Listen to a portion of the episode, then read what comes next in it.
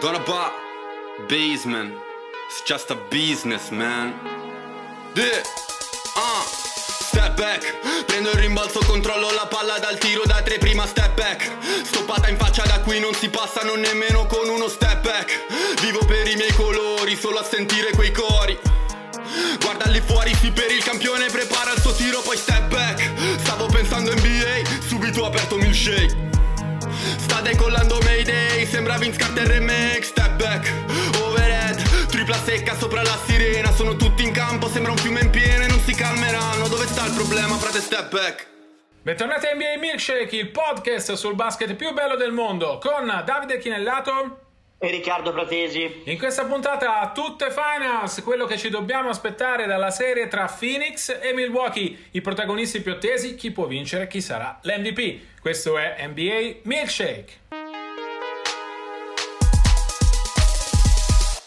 Ci siamo Riccardo, siamo alle finals, o meglio, uh, Phoenix e Milwaukee sono alle finals nel caldo asfissiante uh, della città dell'Arizona dove ci sono 40 gradi anche di notte in questa ambientazione unica che la serie per il titolo NBA non viveva dal 1993.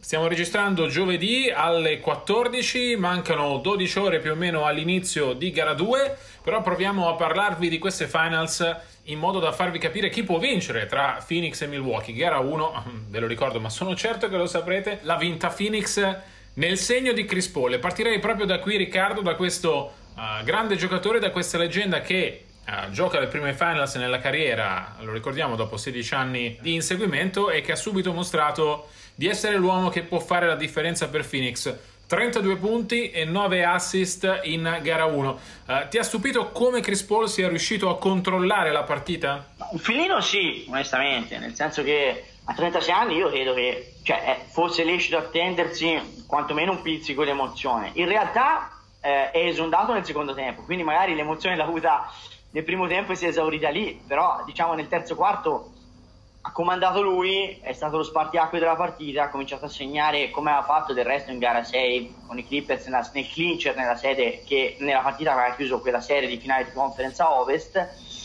e lì aveva segnato 41 punti qua non ha avuto bisogno di spingersi sino a quelle vette perché insomma i Bucks sono scivolati anche indietro di 20 sono entrati fino a meno 6, meno 7, ma insomma sono sempre rimasti a distanza, tra virgolette, di sicurezza per i Suns eh, che l'hanno chiusa in maniera abbastanza piacevole. Su Paul ti dico, è, a me fa piacere perché sono dei playoff insomma, in cui spesso i protagonisti sono stati giocatori di carneri o degli eroi per un giorno, una volta, due volte è bello, onestamente nel, a gioco lungo quando si, insomma, c'è in palio l'anello io credo che sia giusto che la differenza la facciano i campioni, insomma, che possa essere Polo, possa essere Antetokounmpo da Super Partners mi interessa relativamente, però mi fa piacere che un giocatore di quella levatura eh, faccia, faccia, la differenza. Polo a 36 anni non avrà tantissime occasioni insomma, per, per, vincere il titolo, mettersi l'anello alle dita. Chiaro che insomma, è, è, sicuramente un uomo in missione, è un po' la tempesta perfetta, insomma, tante squadre in questi playoff hanno avuto infortuni eh, io credo che insomma, si renda conto che è un'occasione assolutamente imperdibile. Quello che impressiona, ecco, io, io immaginavo che con la leadership dentro e fuori al campo facesse tutta la differenza nel mondo, ma questo qua prende palla, segna e fa la differenza possesso dopo possesso. Ecco, questo non me l'ero immaginato. Tra l'altro, insomma, la difesa dei Bucks è, è, una, è una buona difesa, o perlomeno è una difesa con tanti ottimi difensori. Poi di squadra non sempre si è difeso fortissimo in stagione, ma playoff già insomma hanno difeso molto meglio rispetto alla stagione regolare, no? Sì, dovrebbe essere un'ottima difesa, quella di Milwaukee io l'ho vista mm, male eh, in gara 1, uh, Holiday in particolare, ovviamente mm, magari no, il problema non è stata la difesa di Holiday, è stato sicuramente l'attacco dove ha fatto molto meno di quello che ci si aspettava. In generale però la difesa di Milwaukee non mi è piaciuta, credo che nelle varie rotazioni, nei vari cambi Budenholzer abbia perso PJ Tucker per strada, nel senso che Tucker è un, uno dei migliori difensori nel roster dei Bucks e non ha trovato l'uomo a cui appiccicarsi come aveva fatto per esempio con Kevin Durant così bene uh, nella serie contro Brooklyn. E non riuscendo a trovare l'obiettivo su cui concentrarsi è un po' uscito di partita, non è riuscito a dare il contributo che dà di solito in difesa e la difesa di Milwaukee onestamente ha fatto molta confusione, sia nel cercare di difendere su Chris Paul e Devin Booker, uh, sia su, su DeAndre Ayton e sul non riuscire a contenerlo. Ayton, e magari ci arriviamo tra poco, è secondo me la rivelazione di questi playoff. Uh, ho parlato di lui con Riccardo Fois, che è la player development coach dei Phoenix Suns eh, alla vigilia dell'inizio di gara 1 mi ha detto e condivido in questo momento Ayton va inserito nei migliori 3-4 lunghi NBA onestamente dopo questi playoff con quello che sta facendo con la crescita che ha mostrato eh, se pensate a quello che è Ayton oggi cioè un centro in grado di fare la differenza su entrambi i lati del campo è sicuramente più forte di quando sono cominciati i playoff ed è sicuramente più forte della regular season onestamente Riccardo Ayton mi sembra comunque vadano queste finals uno di quei giocatori che esce da questi playoff, che uscirà da questi playoff ad un altro livello rispetto a quelli in cui li ha cominciati. Per me personalmente è la grande sorpresa, la grande rivelazione, quello che in questi playoff comincia a scrivere la sua leggenda su cui costruire poi il resto della sua carriera a livelli più alti di quando li ha cominciati. Sicuramente sì, è migliorato tantissimo, ha dimostrato quello tanto, è anche vero che insomma gioca nella squ- non è la sua squadra, è la squadra di Paul e di Booker, di cui secondo me andrebbe poi, andrà poi valutato, ma ne avremo, avremo l'occasione, insomma. Paul non è eterno, è scadenza di contratto, anche rimanesse a Phoenix, io credo che non possa rimanere per dieci anni, ecco, di conseguenza eh, Ayton poi lo vedremo quando la squadra insomma non sarà più un terzo violino, ma insomma sarà più sua però sicuramente una crescita esponenziale. Ricordiamo che è stata la prima scelta assoluta del draft di Doncic e Young, insomma, cioè l'errore qua, quel senno di poi l'hanno fatto tanto per cambiare una volta di più i Sacramento Kings che hanno preso Bagley. Esattamente. Eh, eh, eh, si è rivelato un draft straordinario.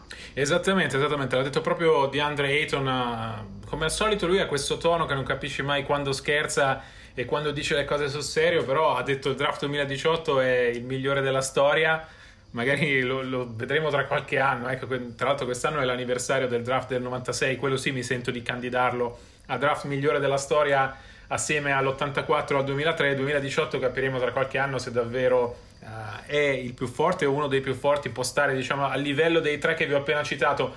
Uh, su Ayton va sicuramente fatta una riflessione. Pensavamo tutti che Phoenix avesse sbagliato a sceglierlo ed è ancora accettabile pensarlo quando valutiamo che Doncic è andato alla 3 e Young alla 5. Vista oggi, e siamo alla fine della terza stagione post-draft, quella prima scelta assoluta di Phoenix onestamente non sembra più un, un errore grave, ma onestamente non sembra nemmeno più un errore, nel senso Ayton forse non sarà mai il più forte giocatore di quella draft class quando hai Doncic che ha il potenziale per essere uno dei migliori di sempre, eh, diventa comunque difficile pensare di avere una carriera migliore della sua, però DeAndre Ayton in questi playoff sta dimostrando di poter stare a quel livello, a livello dei Doncic, dei Trey Young, uh, insomma, non essere più considerato un grave errore di Phoenix, ma essere considerato comunque la scelta più funzionale alla franchigia che chiamava la numero uno. Vi ricordo che Ayton è sì nato alle Bahamas, ma è un giocatore che a Phoenix da quando ha 16 anni da quando ha 16 anni è considerato una stella potenziale per il basket, ha fatto l'università ad Arizona, sempre lì uh, nella zona della, della, capitale dello Stato ed era inevitabile che venisse scelto dai Suns considerando tutto. Va anche detto che l'allenatore dei Suns in quella stagione era Igor Kokoshkov, uh, eh, CT della Slovenia di Doncic, però ecco, un coach al primo anno non ha il potere di imporre alla franchigia uh, la prima scelta assoluta, per cui se nel 2018, nel 2000, anzi se nel 2019 diciamo, era giusto criticare Phoenix per aver passato Doncic per prendere Ayton, adesso onestamente 2021, tre stagioni, Ayton che sta facendo quello che sta facendo, mi sento di non criticarli più, ecco. Non so se sei d'accordo con questa, con questa riflessione.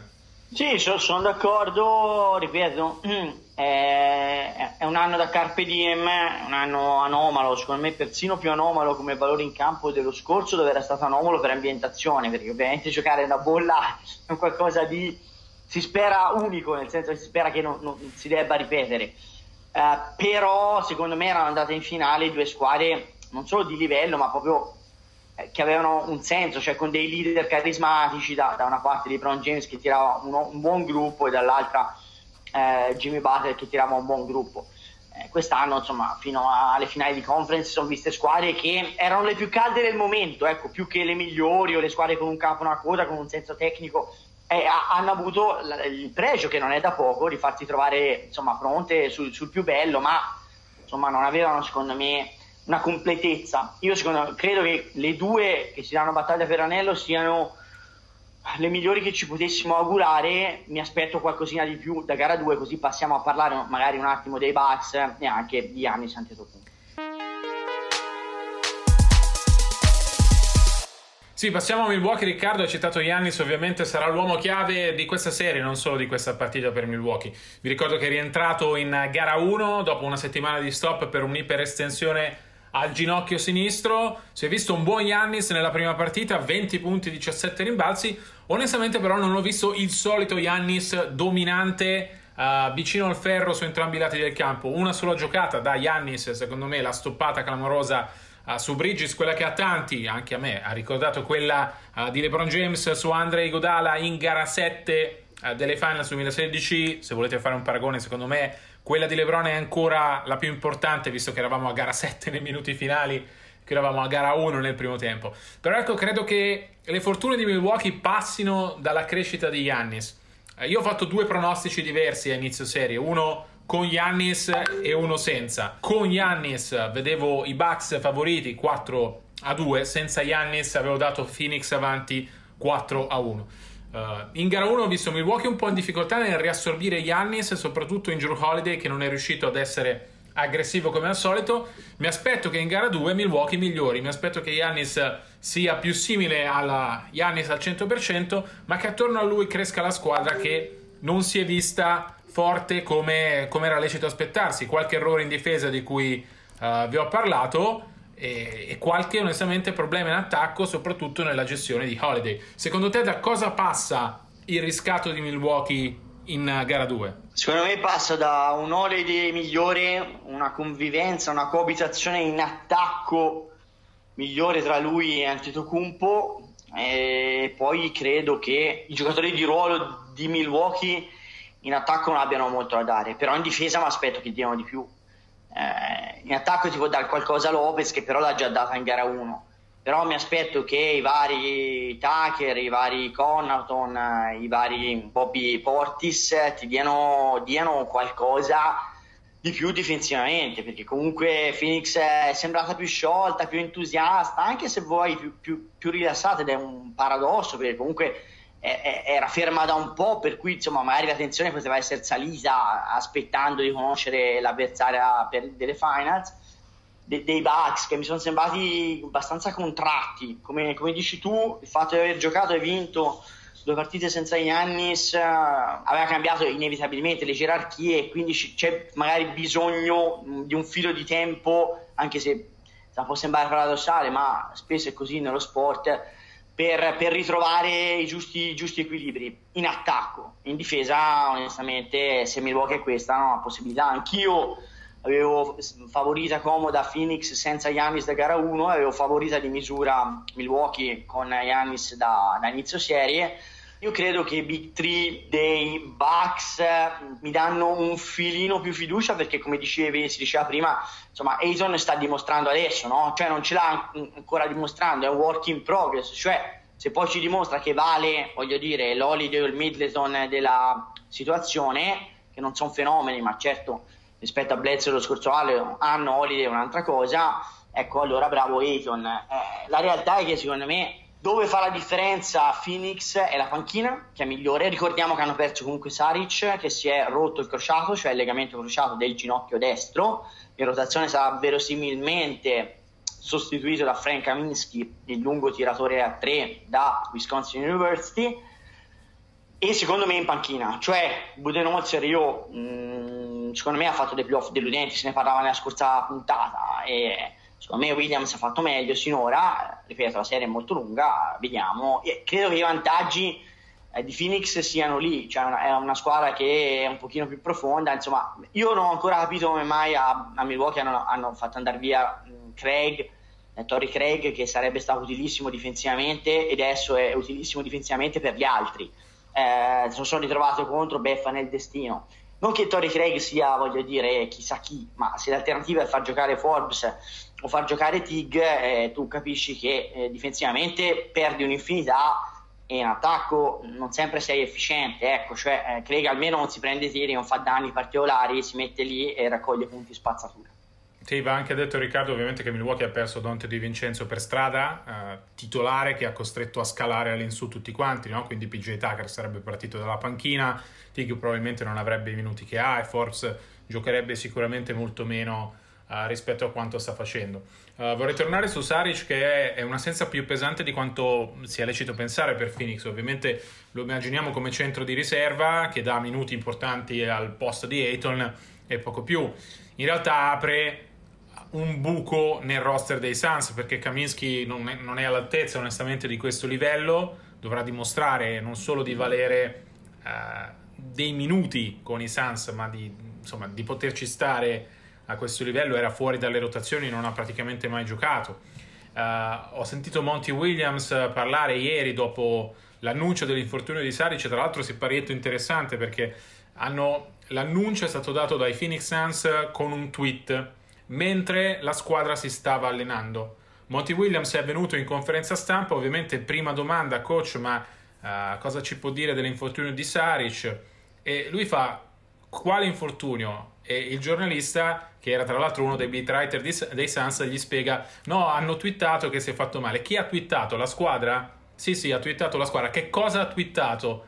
Che si è, che si è rotto il crociato. Ah, ok. E allora lì ha dato una bella risposta alla Monty Williams, molto profonda, molto più da, da papà che da, che da coach come, come suo solito, uh, spiegando appunto quanto Saric sia, sia, giù per questo infortunio.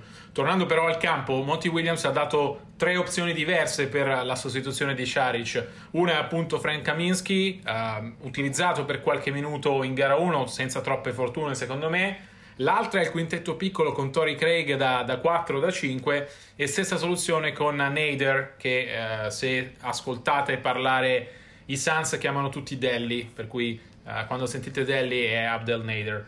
Uh, onestamente sono tutte soluzioni. Perché non sanno, non sanno dire Abdel. Cioè, Probabil- probabilmente sì. Sono tutte soluzioni di ripiego, sono tutte soluzioni che vanno ovviamente sperimentate. Kaminsky è quella che cambia meno a livello di rotazioni. Uh, Craig e Neder implicano tutte l'utilizzo di un quintetto piccolo uh, che onestamente per Phoenix è tutto da scoprire. Per cui questa potrebbe essere una delle chiavi. Se Budenholzer dovesse tornare al quintetto con Antetokounmpo da centro che abbiamo visto praticamente per tutta la ripresa o buona parte della ripresa, lì con i cambi Phoenix potrebbe andare uh, in difficoltà, un po' come era successo, e lì era stato bravo lui, magari poi un giorno a playoff finiti torniamo su questa cosa, quando lui uh, ha usato DeMarcus Cousins dalla panchina contro Sharic e lì i Clippers avevano uh, trovato un bel vantaggio. Sarà una sicuramente delle cose da vedere comunque la sostituzione di Saric, ovviamente non è un problemone enorme per Phoenix, però potrebbe essere uno di quei vantaggi uh, importanti che Milwaukee utilizza per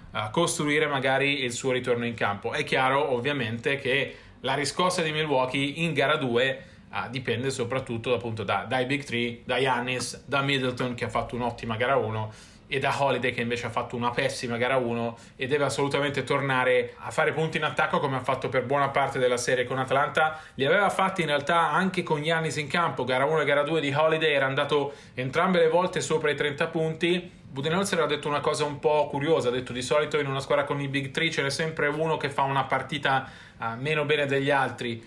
Vero, ma Milwaukee ha bisogno che tutti e tre facciano una buona partita Uh, e, e, passa da qui, passa da qui eh, il risultato di questa serie.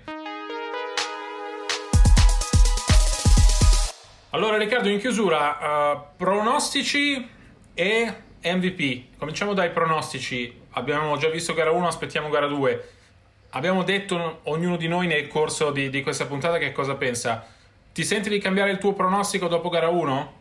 No, perché l'overreaction si diventa banderuole al vento, cioè dopo gara 2 è chiaro che uno eventualmente prende atto di quello che si è visto, ma ci vuole anche un filo di coerenza. Insomma, io avevo Milwaukee vincente dall'inizio stagione, per cui almeno, almeno, per coerenza farmi arrivare a gara 3 per, per cambiare idea. È chiaro che, ripeto, proprio l'atteggiamento, servirà un atteggiamento diverso, la bava alla bocca in difesa, e più in assoluto, insomma, quel senso di urgenza, ma anche abbinato a quella quel divertimento, cioè i Suns sono sembrati sbarazzini, forse perché tanti giocatori giovani che erano proprio eccitati, emozionati, divertiti di, di giocarsi le finals, più quel ragazzino di 36 anni che fa storia a sé.